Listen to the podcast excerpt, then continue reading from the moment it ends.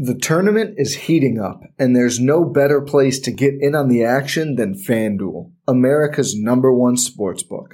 That's because right now, FanDuel is giving new customers a no sweat first bet up to $1,000. That's up to $1,000 back in bonus bets if your first bet doesn't win. Just go to fanduel.com slash bluewire and sign up today to claim your no sweat first bet. Then you can wager on everything from the money line to point spreads to which team will be cutting down the net. All on an app that's safe, secure, and super easy to use. So don't miss your shot at a no sweat first bet up to $1,000 when you join FanDuel today. Just go to fanduel.com slash bluewire to sign up. Make every moment more with FanDuel. 21 plus and present in Virginia. First online real money wager only. $10 deposit required. Refund issued as non-withdrawable bonus bets that expire in 14 days. Restrictions apply. See full terms at fanduel.com slash sportsbook. Gambling problem? Call 1-800-GAMBLER.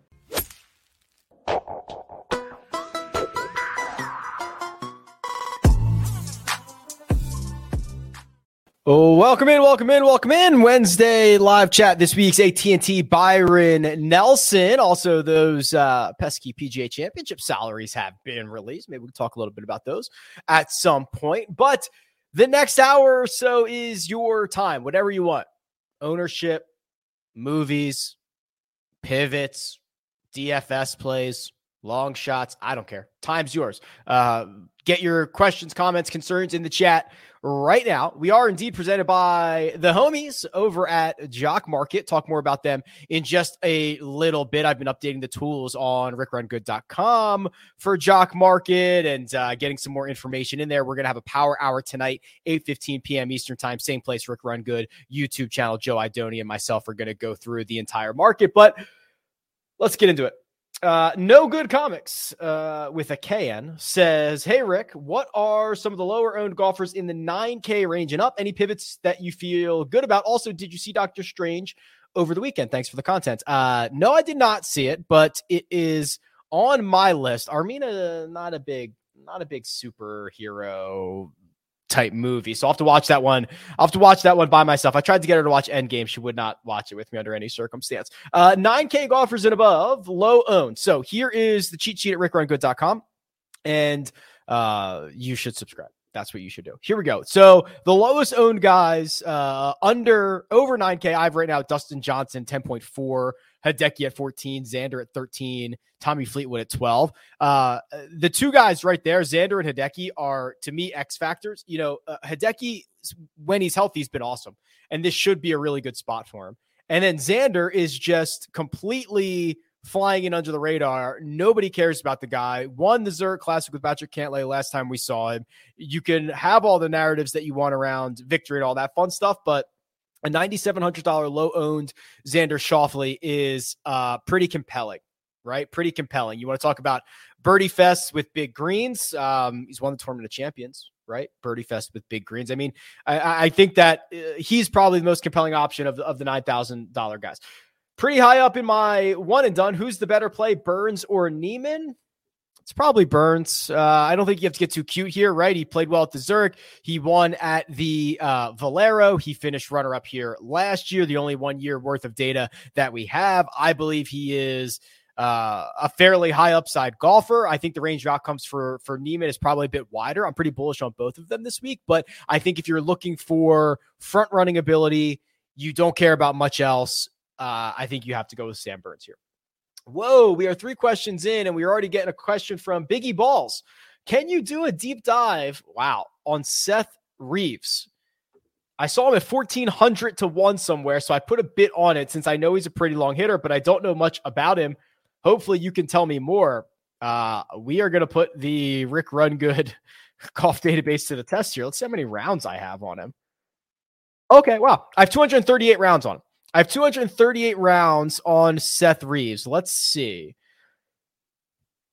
Yeah. Uh, so you're right. So I scrolled past his stats here, but uh, his weapon is the driver. So 52nd in driving distance. He actually gains off the tee in a big way. He loses everywhere else. Lost seven and a half strokes on approach and Mexico. That should have been a pretty good spot for him. Lost five at Valero.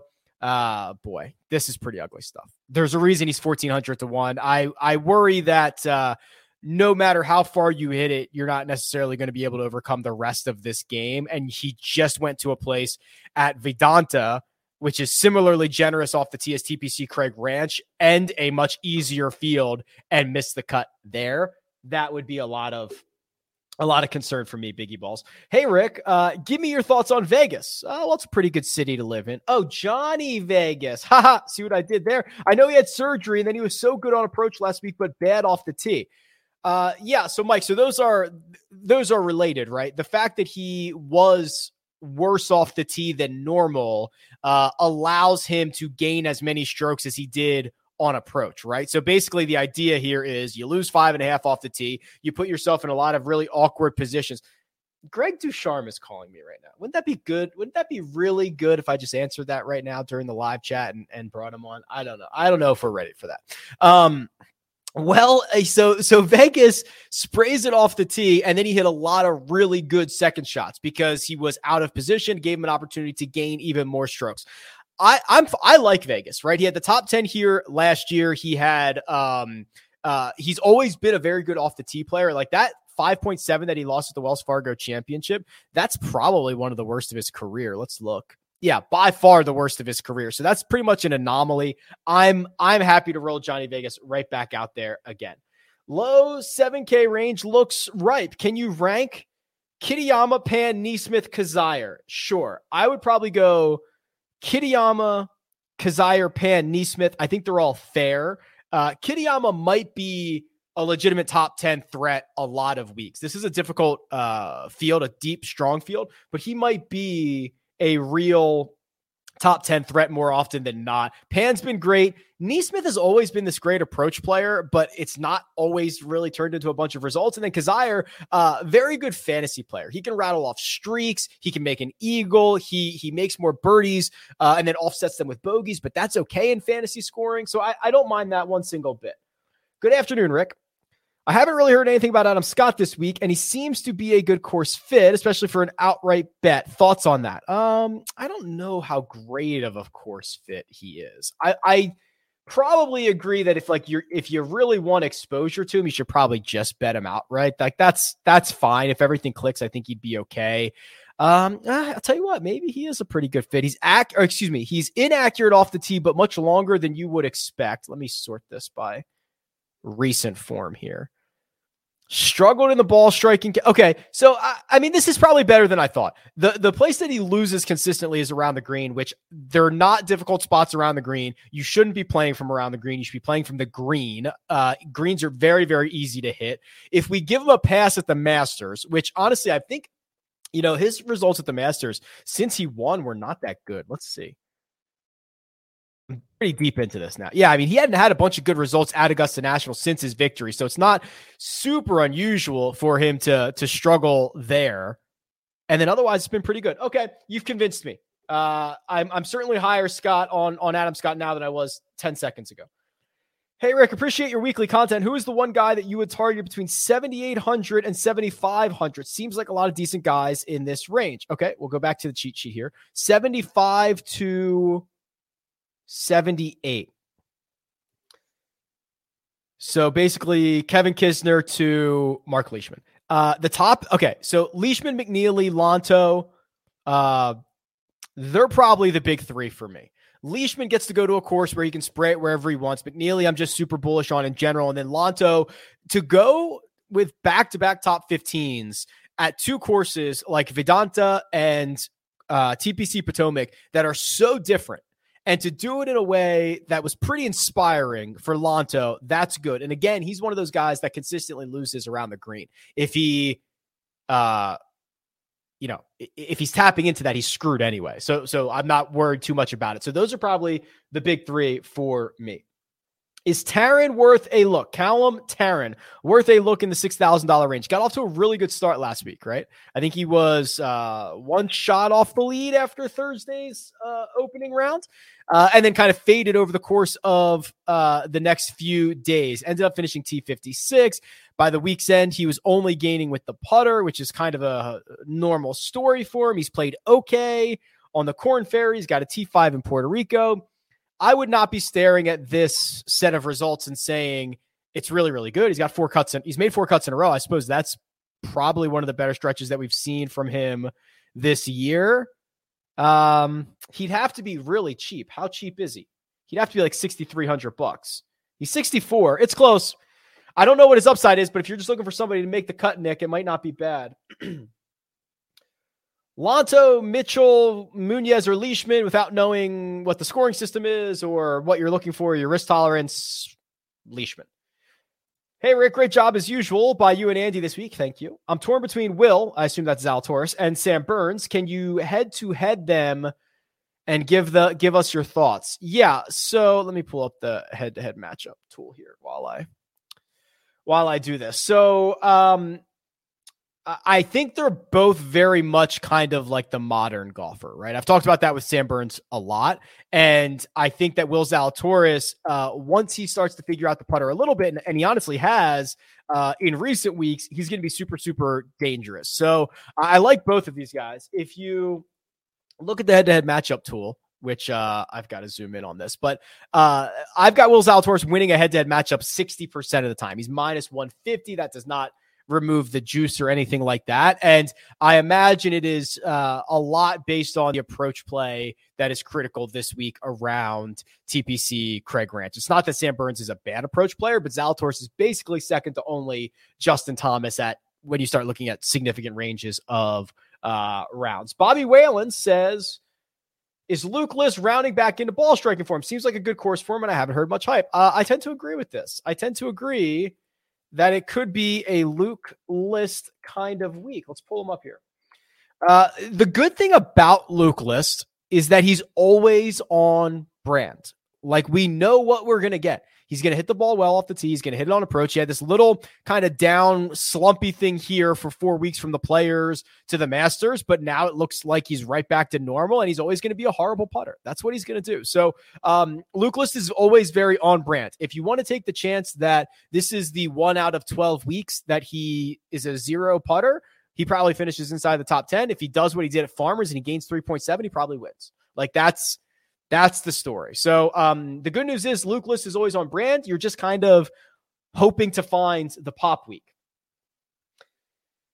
Hey Rick, love the content. Uh, can you rank these three golfers? Oh, this is a good question. In, terms in terms of ta- terms of safety, making the cut and upside. Wise, Hadwin, McNealy. Uh, I think Hadwin's probably the safest, right? He's been really, really good for now a five month stretch, and he's doing it in ways that are super st- sustainable and also still leaning into his uh, strength DNA, which is the putter.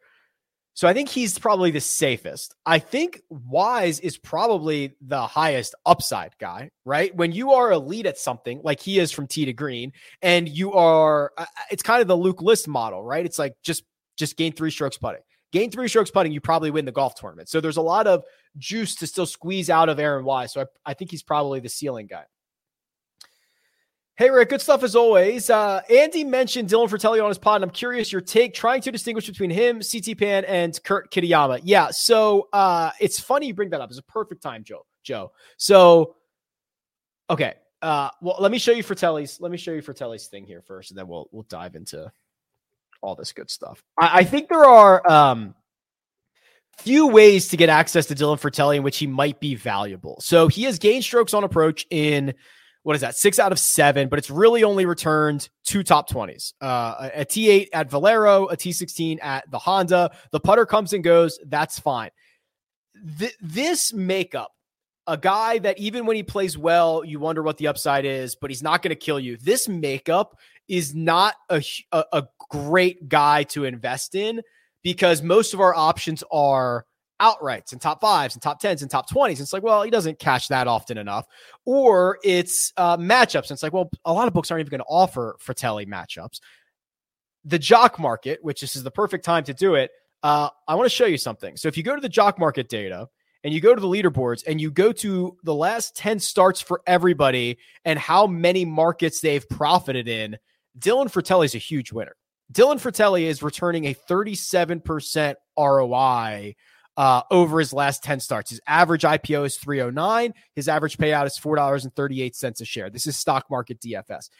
This is the only kind of market where Dylan Frittelli can finish T30 second and make you money because the whole idea is he just needs to outperform his expectation. His IPO price is his expectation, and then every uh, every position on the leaderboard has a guaranteed payout. So he just has to beat expectation and he's crushing it, right? 37% ROI. It's better than Justin Thomas's ROI and Patton Kizzire's and Peter Malnati's. And it's just, it's just really, really good. So that's, that's what I love about the jock market is that you can get access to basically everybody in the field.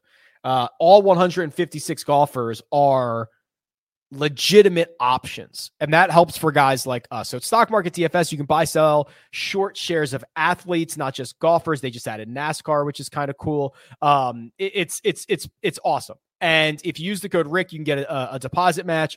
Joe Idoni and myself, we're going to do a power hour tonight where we'll walk you through the final stages of the IPO. It's at 8 15 p.m. Eastern time. It, it's, it's really just the best for something like that. Can you run through the ownership, please? Thanks as always. Um, sure. So I, I, think Sam Burns, I think Scotty Scheffler, I think JT, I think Zalatoris are probably the highest owned golfers. You'll see some love for Gooch and for Hadwin and for McNealy, and those would probably be the notables there. Uh, keep hearing, keep hearing conflicting arguments with Sam Wise. Played well in Mexico and a similar driving course here at Byron. Is Wise a Wise play or spend down on someone like Noren? I'm probably too deep into the Aaron Wise stuff at this point, Joe. It's just like I've bet him so much this week. I see the good. I'm waiting for the pop. Um, probably not the right guy to answer this question, but uh, it should. Uh, like I think this is going to be a second shot course uh, and a course that will ask you to avoid three putts, which I do worry a little bit about Aaron Wise, and also uh, hopefully make a lot of birdies, which I do worry about Aaron Wise, right? Because making a lot of birdies usually means you have to make a lot of putts. Now, I don't think it's going to be 25 under like we saw last year, but if it's 20, what if it's 18? Um, I like what he's up to. Can he actually win? I don't know. Uh, I think I answered that one already. What are you? Where are you on these three golfers? DJ Spieth, Hideki, rank them out, and then from an ownership perspective, as well as well, Spieth is close to twenty percent, Hideki near fifteen, DJ eleven.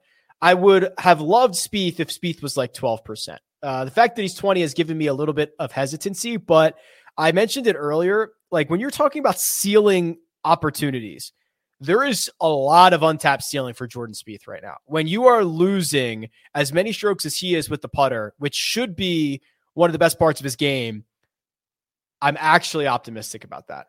Uh, so I'm quite bullish on him.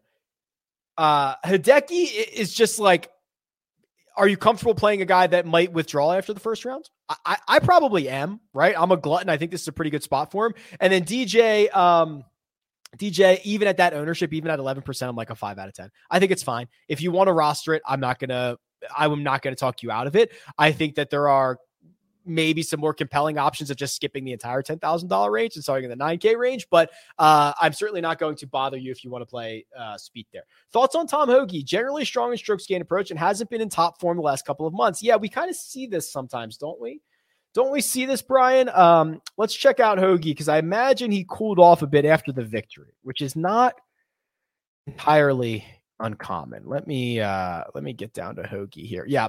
Okay, well he followed up the win with another good finish and then has kind of teetered off since then and you're right to point out the fact that he is losing in the ball striking categories is kind of concerning, right? I hate it when guys lose the best part of their game. Now, Spieth is different because he's winning without the best part of his game. When you lose the best part of your game and you finish 58th and 39th and miss the cut twice, oh boy, that's a little bit scary. So I'll, I'll probably take a wait and see approach on Tom Hoge. But the second he gives us you know, two good starts. Who was it that we talked about earlier that just like uh maybe it was Luke List just like that. Like, just give me like one start. That's all I'm going to need to see, but I'm going to need to see something. Uh, Grayson Sigger, Danny Willett, without knowing anything, Grayson Sigg. Hey, Rick, thanks for all the content. Who do you think are a few mispriced guys on DraftKings this week? Any particular strategies that you consistently use when playing single entry contests? Um, well, I would say for single entries, the ownership is always a bit more polarized. The chalky guys are usually chalkier. Uh, so I, I tend to avoid them uh, a little bit more often. And then I leave, you know, a couple hundred bucks on the table, but it, every, every week is different. Few mispriced guys. Uh, I thought the pricing was pretty fair this week, but let's see. I mean, Gooch might be uh, pretty mispriced at 8,600 bucks. You know, has already won this season. This should be one of the best spots for him. I just think it's it's quite overlooked because the last time we saw him as an individual was the Masters, and he played great there. So I, I just think that there's a lot of um, I don't know. Uh, maybe maybe there is a better sentiment than I think because he's 20% projected ownership. Otherwise, um, I'll tell you what, Jason Day is kind of interesting because Jason Day, like if you flipped his rounds from last week, where he would have, where he, if he played the third round first, then the fourth, then the first and second, he would be like the most popular option this week. But because he played them in the other order, uh, he's not popular at all. Five and a half percent. I would not mind going back there. Hey Rick, thinking about Siwoo this week. Do you have any read on if he leaves breadcrumbs before his pop weeks? Oh, I don't know the answer to that. Let's find out. We can find out together here, Chris. Does he leave breadcrumbs before the pop weeks? Why am I zoomed out or zoomed in? There we go. There we go. My browser was all screwed up. Okay, let's try this. Um, all right, so let's find his pop weeks first of all. I guess we'd call T2. Well, no, that's not gonna that's not gonna help with the breadcrumb cons- uh, conversation. Um, Played well before his win there.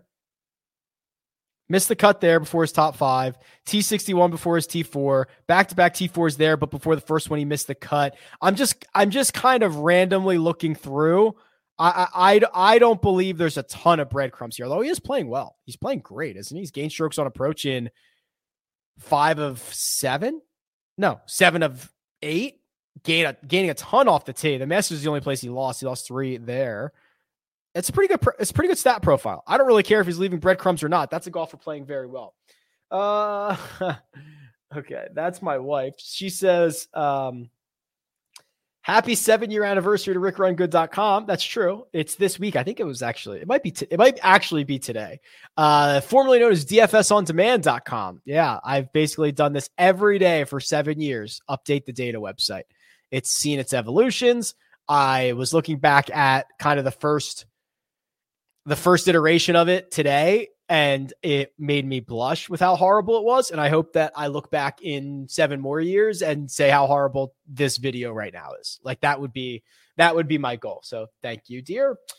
For large gpps are kadira armour or brian good options if you want to play thomas and scheffler? When you're drafting your fantasy team do you ever wish you could handpick the best stars for your business team if you're building your talent roster, you need Indeed. Indeed is the hiring platform where you can attract, interview, and hire all in one place. Don't spend hours on multiple job sites looking for candidates with the right skills when you can do it all with Indeed. Find top talent fast with Indeed's suite of powerful hiring tools like matching, assessments, and virtual interviews. Hate waiting?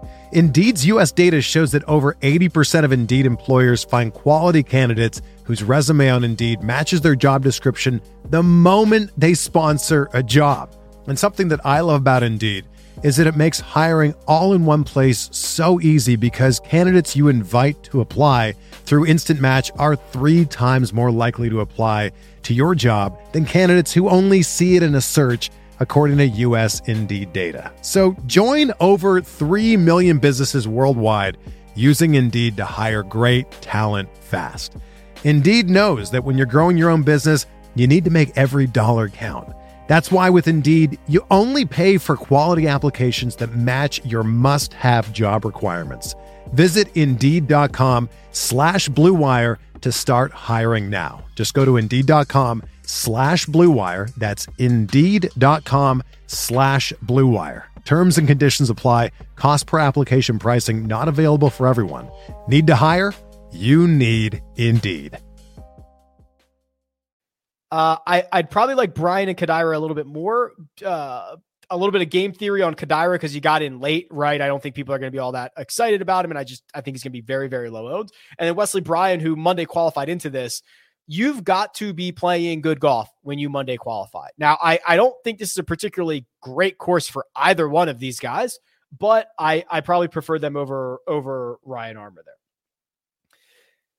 there. Jim says, "Are there any plans to add PGA props to your awesome props tool?" Uh, so that's uh, Jim is referring to uh, rungoodprops.com. Here's a little sneak peek at it. It's basically where you can go and um, find out all the props that are most likely to win the highest prop. Like this one, look at this one right here. So this is actually kind of crazy. So Tampa Bay Shane McClanahan, who I've never heard of in my entire life, his pitching outs. So how many outs is he going to go? His line uh, at DraftKings Sportsbook is 16 and a half, which is what? So 17 outs would be five and two thirds innings, is under 185. However, the line at prize picks is 17 and a half. So you actually have one more out of wiggle room, and the under is already minus 185. Logan Gilbert pitching out 17 and a half. That's over 170. You put those together 6.2% expected value. So that's literally how the site works. It's um, it's unbelievable what the edge you have. Like you can literally calculate an edge. And people are like, "Oh, th- th- that doesn't make any sense." I'm like, I, am this isn't my opinion. It's literally just math that you have an edge when you take the biggest favorites over two prize picks because prize picks have I got somebody was saying like, "Oh, this is just the same as as betting parlays." I'm like, uh, yeah, except there's guaranteed payouts on prize picks, which changes the entire formula. I don't I don't get why people like I'm not this isn't my opinion. I don't care if you think I'm right or wrong. It's actually just the math. Back to Jim's question off of that rant. Yes. Um, yes, there's gonna be a lot more props coming. There's gonna be a lot more stuff coming. Uh, I think we're in week two. So I appreciate the support, but yes, they're coming. One spot to fill Patton Kizzire Luke List. I think you still have to go with Luke List. Any initial surprises with the PGA Championship DK pricing? No, it's always it's always similar in these major championships, right? It's a bit soft. There's always going to be a guy or two that everyone's going to flock to and say, "Hey, this is the most mispriced guy on the slate." You're also going to um, get a situation where someone like like if someone who's playing this week wins uh, that's going to cause a stir, right? So uh, just you know keep an eye out for for that stuff. But um, I'll be doing a deeper dive. Uh, I, I I've done some. I I love Southern Hills. I cannot wait to talk about Southern Hills. So I'll actually probably be releasing like a first look research thing. Um, probably Sunday, maybe, maybe Friday, maybe Saturday. I don't know. We'll see soon.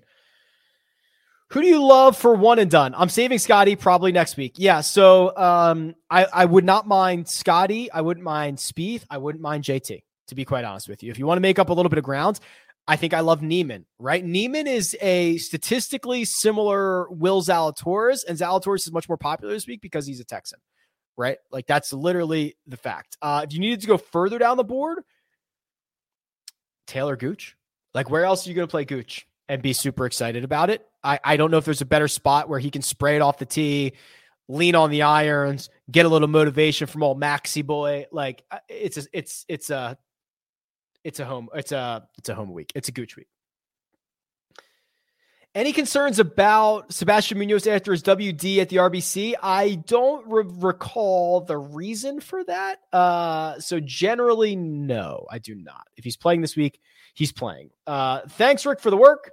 Best option between $7,100 and $6,800. So that would be basically Brendon Todd, David Lipsky, Patton Kizzire down to Molinari, Lashley, Moore. Um, I would keep my eye on Stephan Jaeger.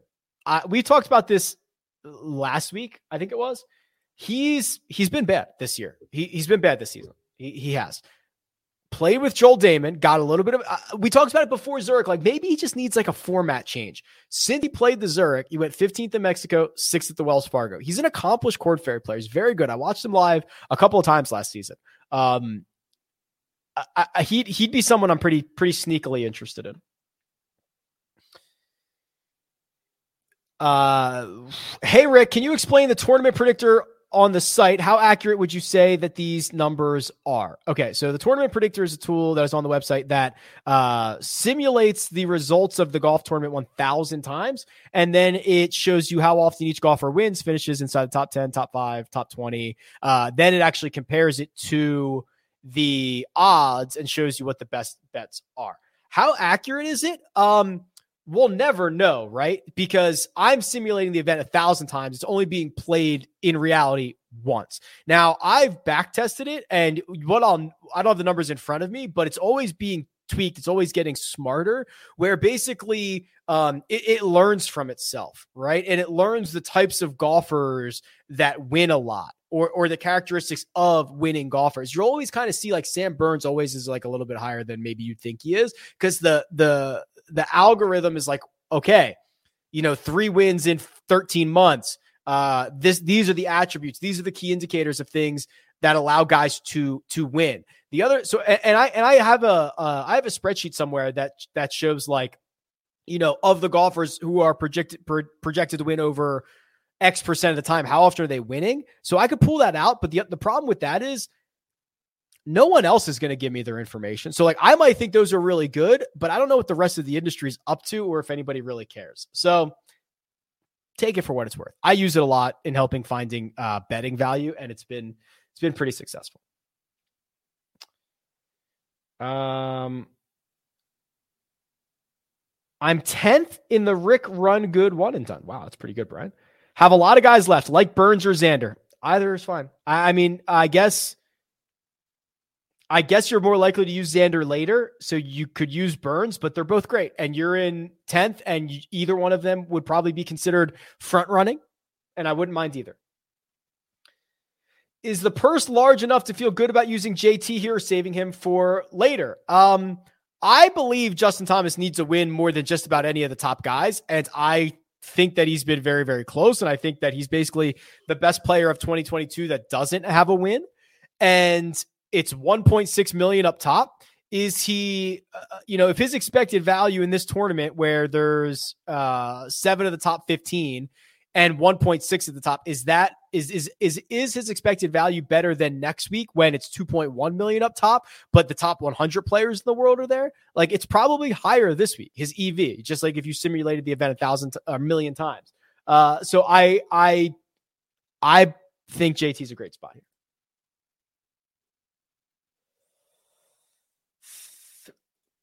Hey, Rick, thanks for all the content. Could you do a deep dive on Brandon Wu? Yeah, we spent a lot of time on Brandon Wu over the course of the past couple of weeks, but just for just for kicks, let's go back. Missed the cut last week, right?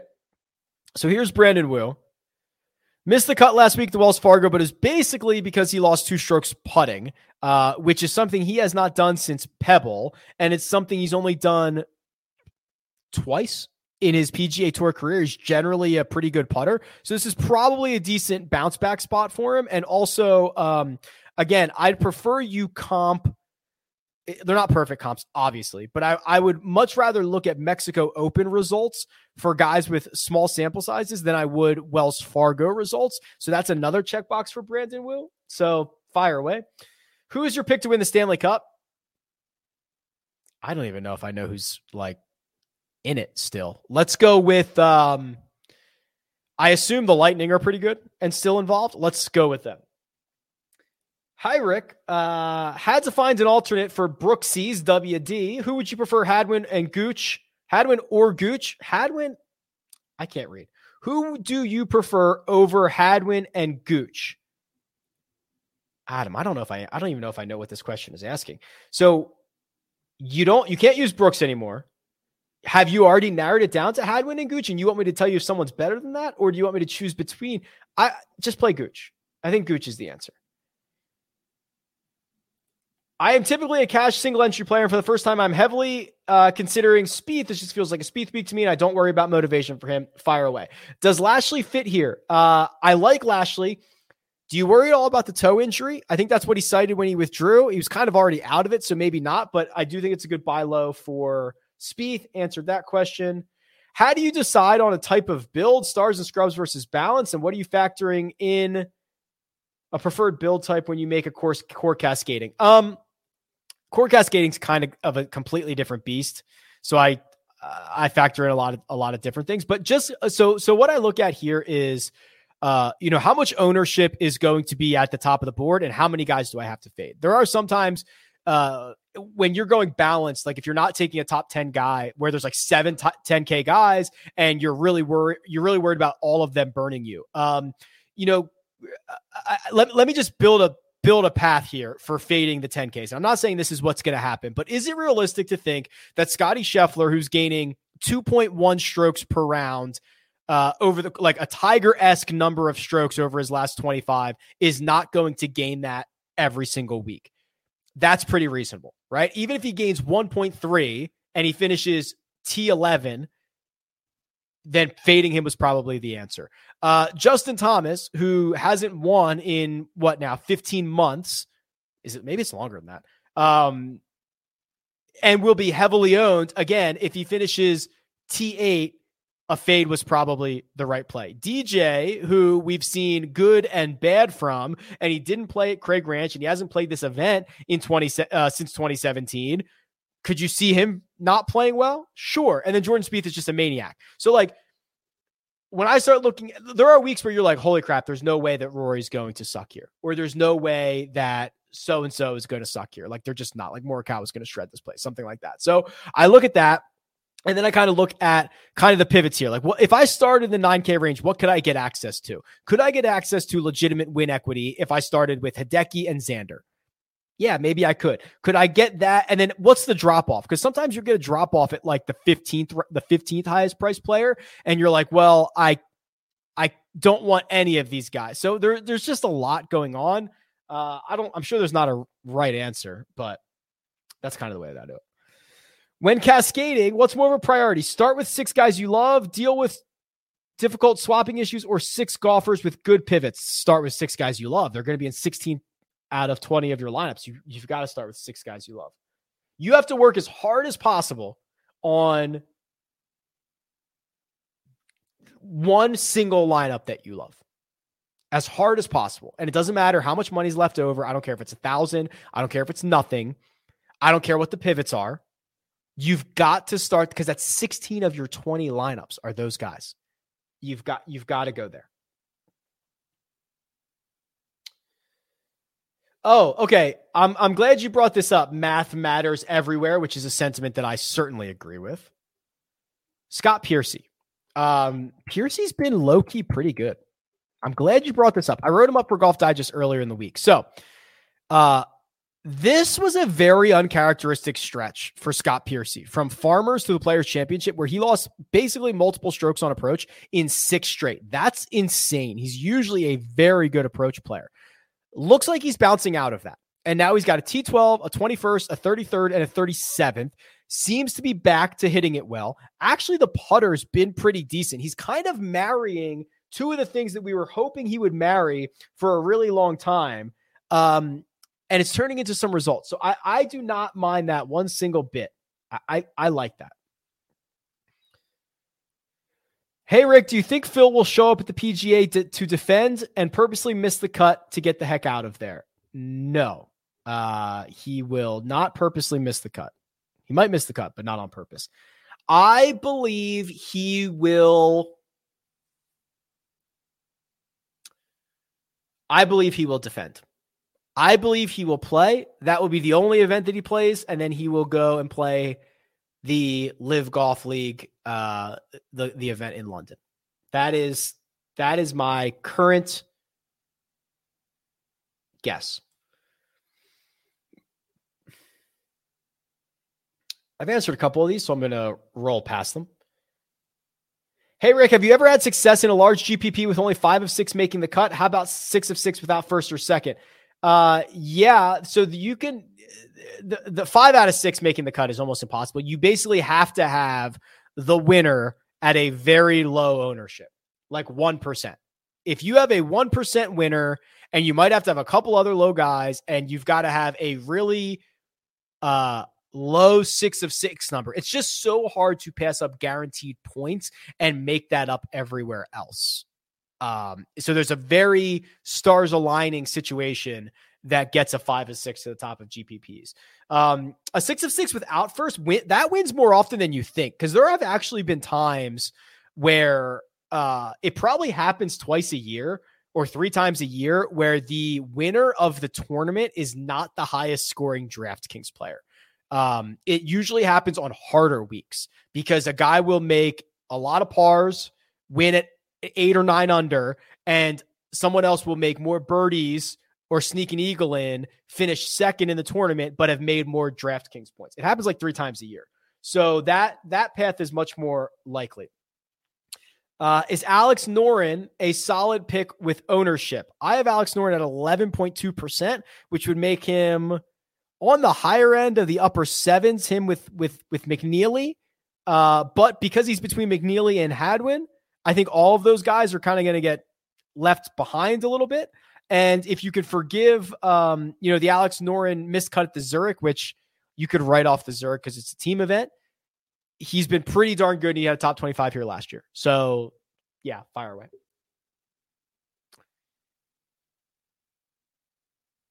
What are some of your favorite contests on DraftKings? What are some that you pray, regularly play?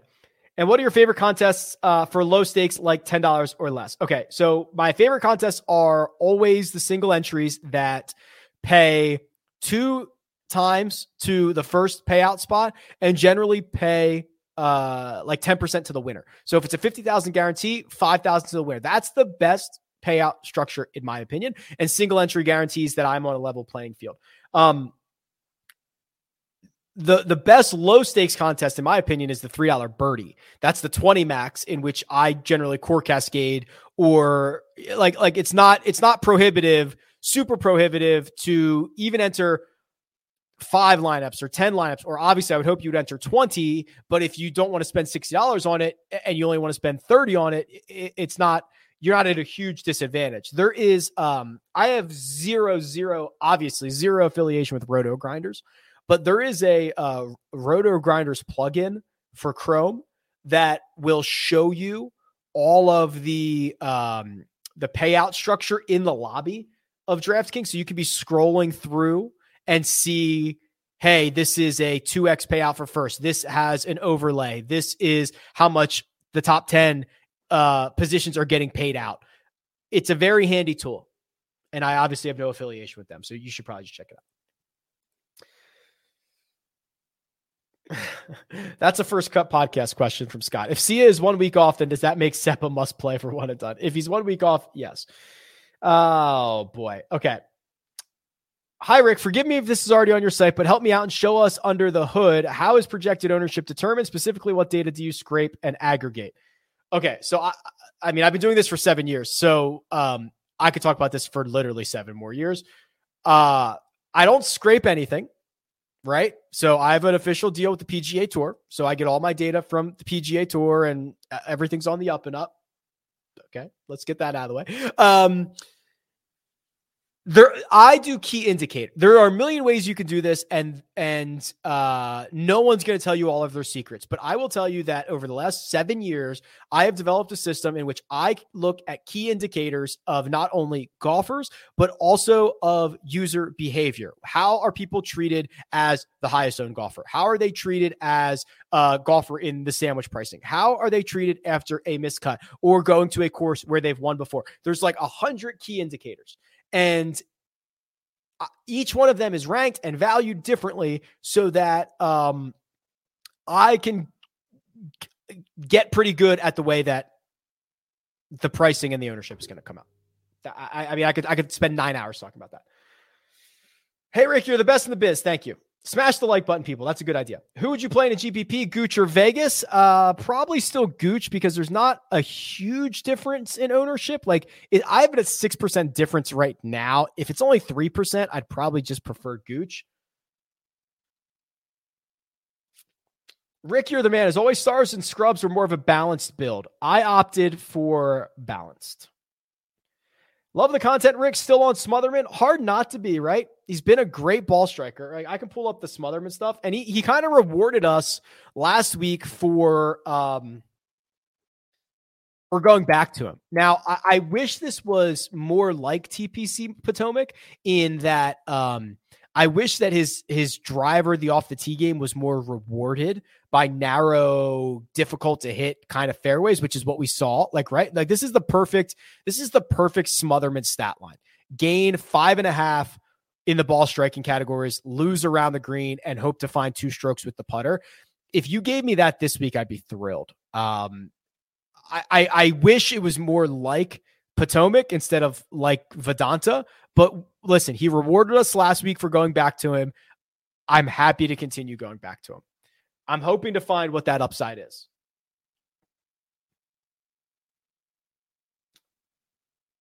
Oh, I just lost my spot. YouTube does that sometimes. Hold on. I'm sorry. YouTube sometimes skips me to the end of the questions and I'm always way behind. So I'm going to try to find my spot here. Um, so Joshua asked about Matt McNealy and is, is there value on it outright? I think McNealy's going to win a lot. A lot is a subjective. Um,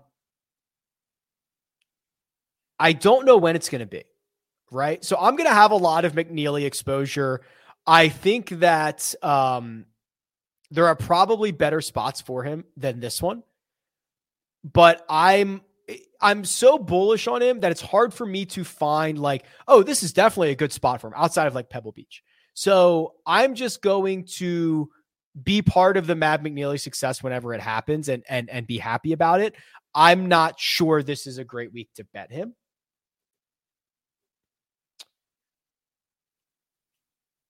Uh, where do you think Spieth is on strokes gains? Gives up bleep before a major. Uh, hey, Evan, you know Jordan Spieth unfortunately cares too much about everything.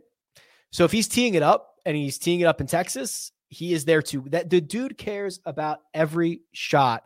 He is the ultimate grinder. He cares.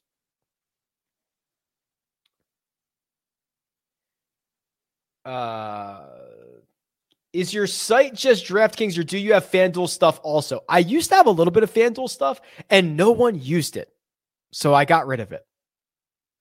In theory, though, the vast majority of the website is just golf data, right? And you can easily find good golfers and power rankings and who plays well on the golf course and then use those golfers however you want. FanDuel, DraftKings, Jock Market, Prize Picks, whatever you want. Um, and you can go from there.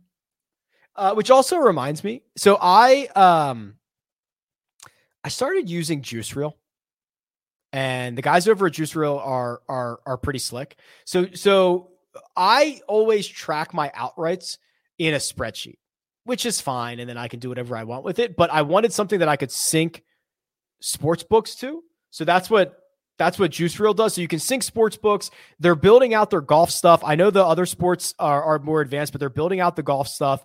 And uh, what you could also do is you could also get insights of like, hey, the the guys. So so since there's something really interesting where because they have the sportsbook data synced, they know who the winners and the losers are, and it can actually just tell you who the sh- like what side the sharps are on, not who they are, but like what side are the sharps on on these games, which is better than just looking at the money coming in and saying that's like that's where the sharp side is because it's probably not true. Just because you bet a lot doesn't mean you're a winner. So I don't know. I think they have some really interesting analytics and some stuff, um, some stuff brewing, and I, I like the team over there, and I hope that they get bigger. Uh, I think I have a link in the description for it. I'm hoping. I'm waiting for Armina to tell me. Yes, yes, we do. Um, so download it there and support those guys. I think they're doing a good job.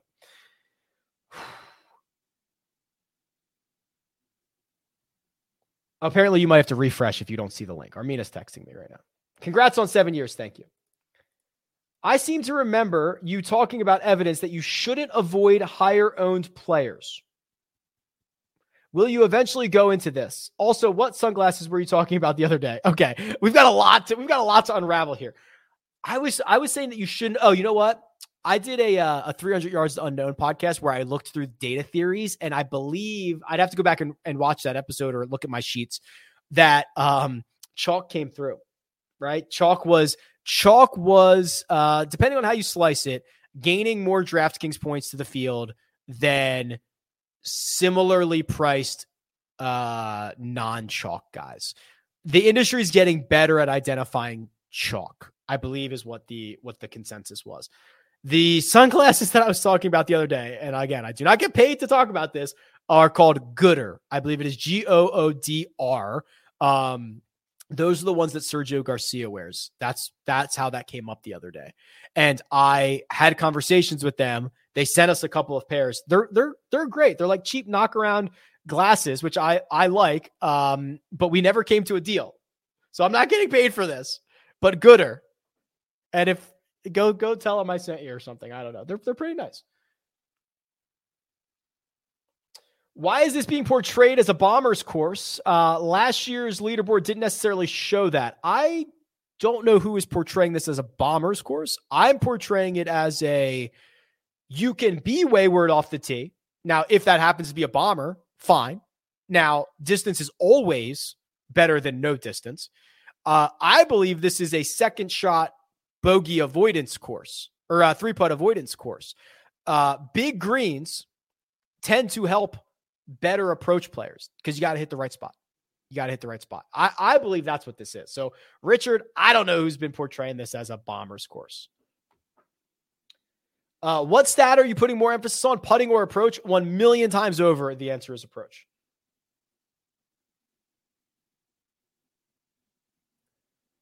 For whatever reason, may just be the eye test. I always see Joaquin struggling with long irons. Any evidence to support that? So, um, I can get you better evidence uh, offline here.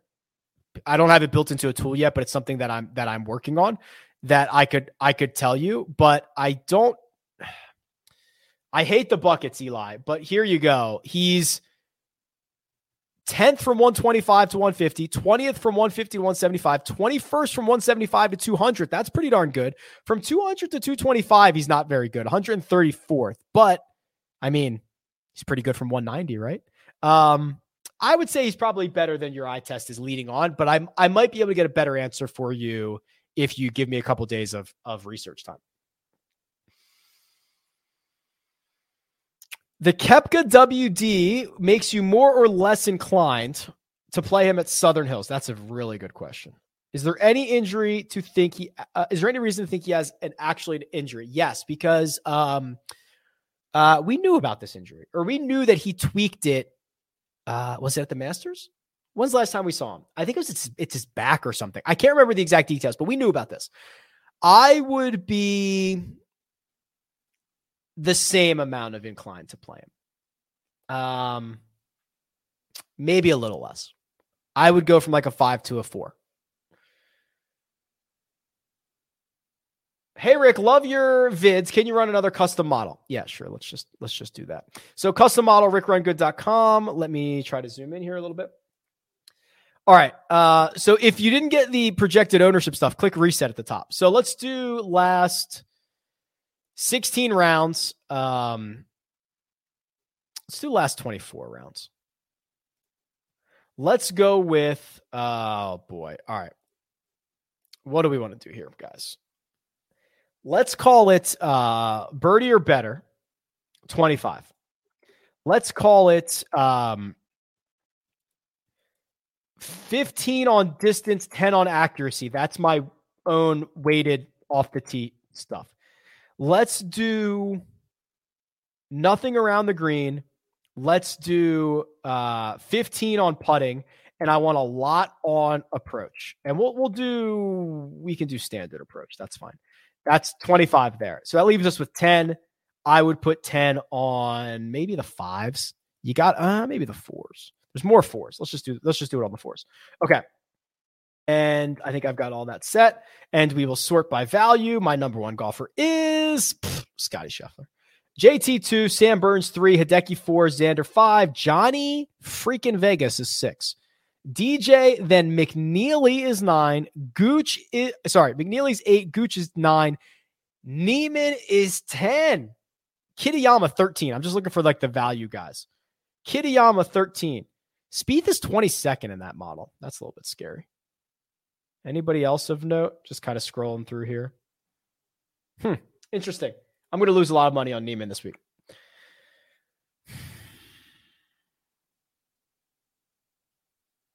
Uh, oh, okay. So I, now I'm now I'm getting people following up to uh, other questions. So now it's finally clicking. Some some of these things that I read earlier are finally clicking.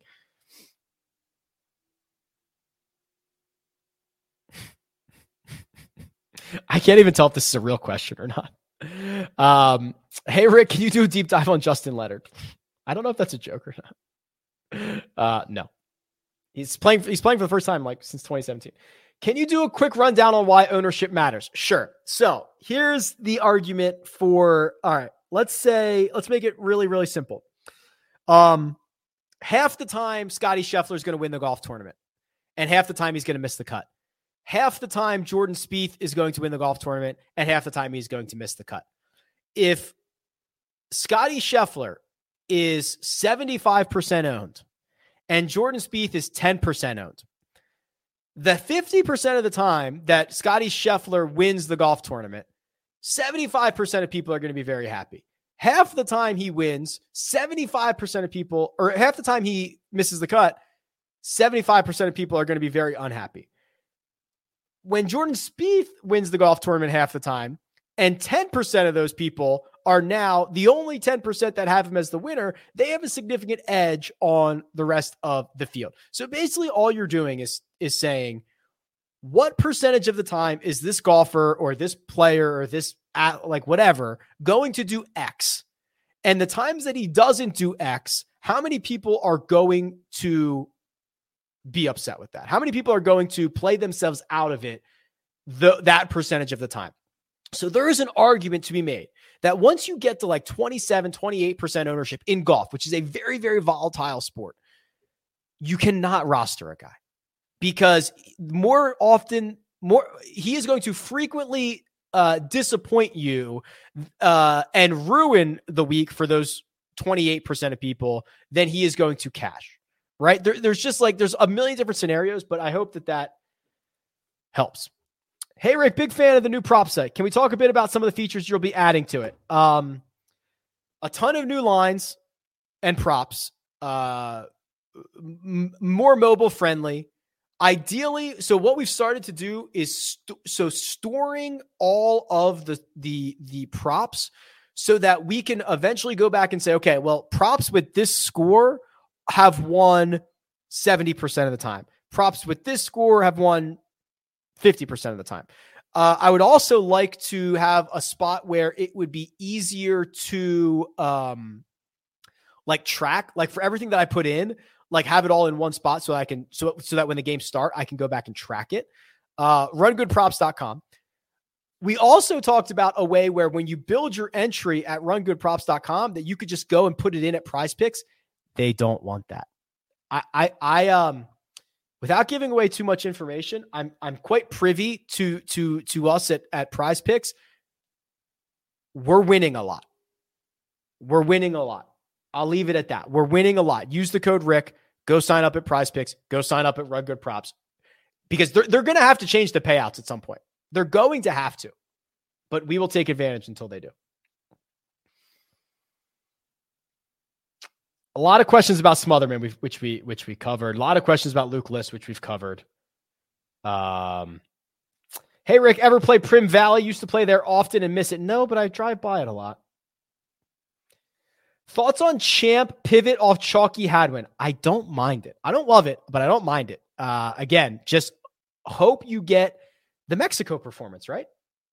Give me one of those. Any oh god, it jumped on me again. Okay. Anybody stand out as great bent grass putters? Well, that is uh, data driven, and we can just look at that right now. So go to the Holy Grail. I like to look at like the last four years because some of these guys you'll get where it's like, oh yeah, they were great from 2018 to 2013 on bent grass, and then let's go to uh, more filters. Bent, whoops, bent grass. Why can't I click bent grass? Whoops. There we go. Sometimes when I share my screen, my uh, thing tweaks out.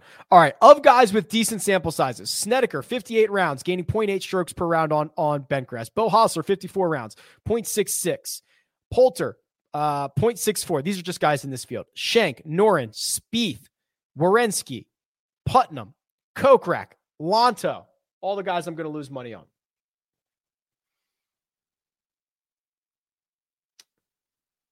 Uh, I answered a lot of these. Hey, Rick, do you worry about the future of golf generally if Live Golf Tour succeeds long term and all fields get watered down? Mm. If Live Golf is a raging success, it would probably be good for golf, right? Anytime that you inject uh, a ton of money into anything, if if tomorrow they offered two hundred million dollars for the person who could butter a bagel the best, you would have people quitting their jobs and spending their lives dedicating themselves to buttering bagels. That's what would happen. And that has been true in every industry uh, since the dawn of time. So, if that tour is a success, it would probably be good for golf. That is obviously ignoring where the money's coming from, which I find hard to do. Um, but that is also not the only way to grow the game.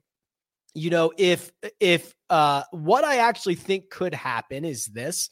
I believe that the Live Golf um, uh, Invitational, what is it called? International Invitational. I believe that is going to hurt the uh, DP World Tour, the European Tour, in the short term because you're going to have a lot of guys who, who, who take advantage of that, right? Guys that only have Euro Tour status that are trying to get to the PGA Tour for not only livelihood but for like whatever, they're going to be very uh, enticed by, by by the purses, and I believe it will weaken the DP World Tour. What I then believe will happen is that the PGA Tour will uh, essentially fully acquire a depressed asset in the DP World Tour. And then the PGA Tour will then create what is essentially a worldwide tour. Uh, and whether that is where everything, where they run two simultaneous tours and everything is, I don't want to say co-sanctioned anymore because it's the PGA Tour. It would all be PGA Tour stuff. But you could, you could realistically have 80 events on a PGA Tour schedule. Um, you could give out lower FedEx Cup points over there or the same. I don't know. You could then, I mean, you could even almost do it like an AFC, NFC, have the winners come together. I mean, that's what I think is going to end up happening. We'll see. David says, Hey, Rick, when do we get to see some simulator footage? Soon. Hope to have you back on the course soon. Love that content. Thank you. Time to bring in some guests. Uh, some guests. First cut scramble. Um, I've got the simulator up and running. I'm loving it. I am just practicing honestly right now, but I just bought a mount. So what I was planning on doing was putting a little camera um, just behind, right? So you can see down the line and so that you can see everything. I just got the mounts for that. So now I just have to install it and do that. So I'm hoping very soon uh, you are going to get some simulator content. Willie Z or Burns in a one and done? Depends on your position. The answer is probably Burns. Good point. Eli says, Remember when people said Rahm didn't care about Mexico? The players uh, can't predict when they are going to play well. Therefore, we can't predict when they are going to care. Agree. Um, I've answered a lot of these, so I'm going to just keep scrolling here. We are in overtime, but give me just a second. I don't want to leave these. Am I a psychotic Oklahoma State homer for including Wolff in my core? I'm justifying it with ownership reasons by having both Burns and Willie Z in there. Uh, the good news for Burr or for Wolff is um, he can hit it anywhere and he can make a lot of birdies. And honestly, okay, real quick. I know we're in overtime, but you guys don't care, right? You just want more content. Okay. If you want to take solace in like the tiniest of breadcrumbs from Wolff, uh, him gaining two and a half strokes on approach is the most that we've seen him gain since he finished runner up at the Shriners. And his stat profile from Wells Fargo was eerily similar to that of the Shriners, where he actually lost off the tee and was good everywhere else. The only difference is he putted a lot better at Shriners. Um, now, he was able to carry that into at least another week or two after that, the last time he's done this. So I, um, no, I mean, you, yes, you might be a psychotic Oklahoma State homer, but it's not the worst time to, to, to play Wolff. Did you improve on the golf course right after your wedding, or did you get significantly worse? uh, I think I got better. Have you ever considered a lifetime membership cost? I'd be interested. Um, what what would I charge? Right. So I so the site's two hundred bucks a year. I've been doing it for seven years. I assume the website has another seven years in it, so that would be like fourteen hundred. Uh, what if I charged a thousand? I don't know. I don't know what I would even try. What and what if I do it for 30 years? I don't know. What is there going to be? Are there going to be computers in 30 years, or am I just going to be uh, sending the data directly to your brains? How, how's is it going to be Rick Rick Run Your RickRunYourBrain.com? Like, what's going to happen? I don't know. How are you liking the simulator so far? Freaking love it. Uh, have you compared the weekly optimal lineups versus the big DK tourney winning lineup? Any lineup uh, construction or ownership trends? Uh, I have this somewhere. I don't have it off the top of my head, but I will tell you the there are usually like a hundred optimal lineups that that could have been built before we get to the winning lineups. It's just they're just not even close, and they always leave way more money on the table than uh, the winning lineups do. All right, I think we're done. That was fun. There were some good questions. I didn't have to uh, tell anyone they asked a crappy question and, and all that good stuff. So it was a lot of fun. Listen, um, we've got the overlap with the PGA Championship, right? So there's going to be PGA Championship content this week, probably Saturday or Sunday. Will be like some research that I've been doing, some course stuff, some trends. Um, it's going to be a lot of fun. Actually, I'll be at the win tomorrow recording it. If you guys, if anybody's going to be at the win tomorrow, uh, but that's that'll be fun. And then, of course, we'll do just full on PGA Championship, Major Championship stuff. I can't believe it's here. Um, otherwise, Jock Market Power Hour tonight. Do that. Uh, go sign up for Prize Picks. Go sign up for RunGoodProps.com. Download the Juice Reel app. I, I think those guys are onto something, and I want to support them. And um, and then let's get that cash. Uh, see ya.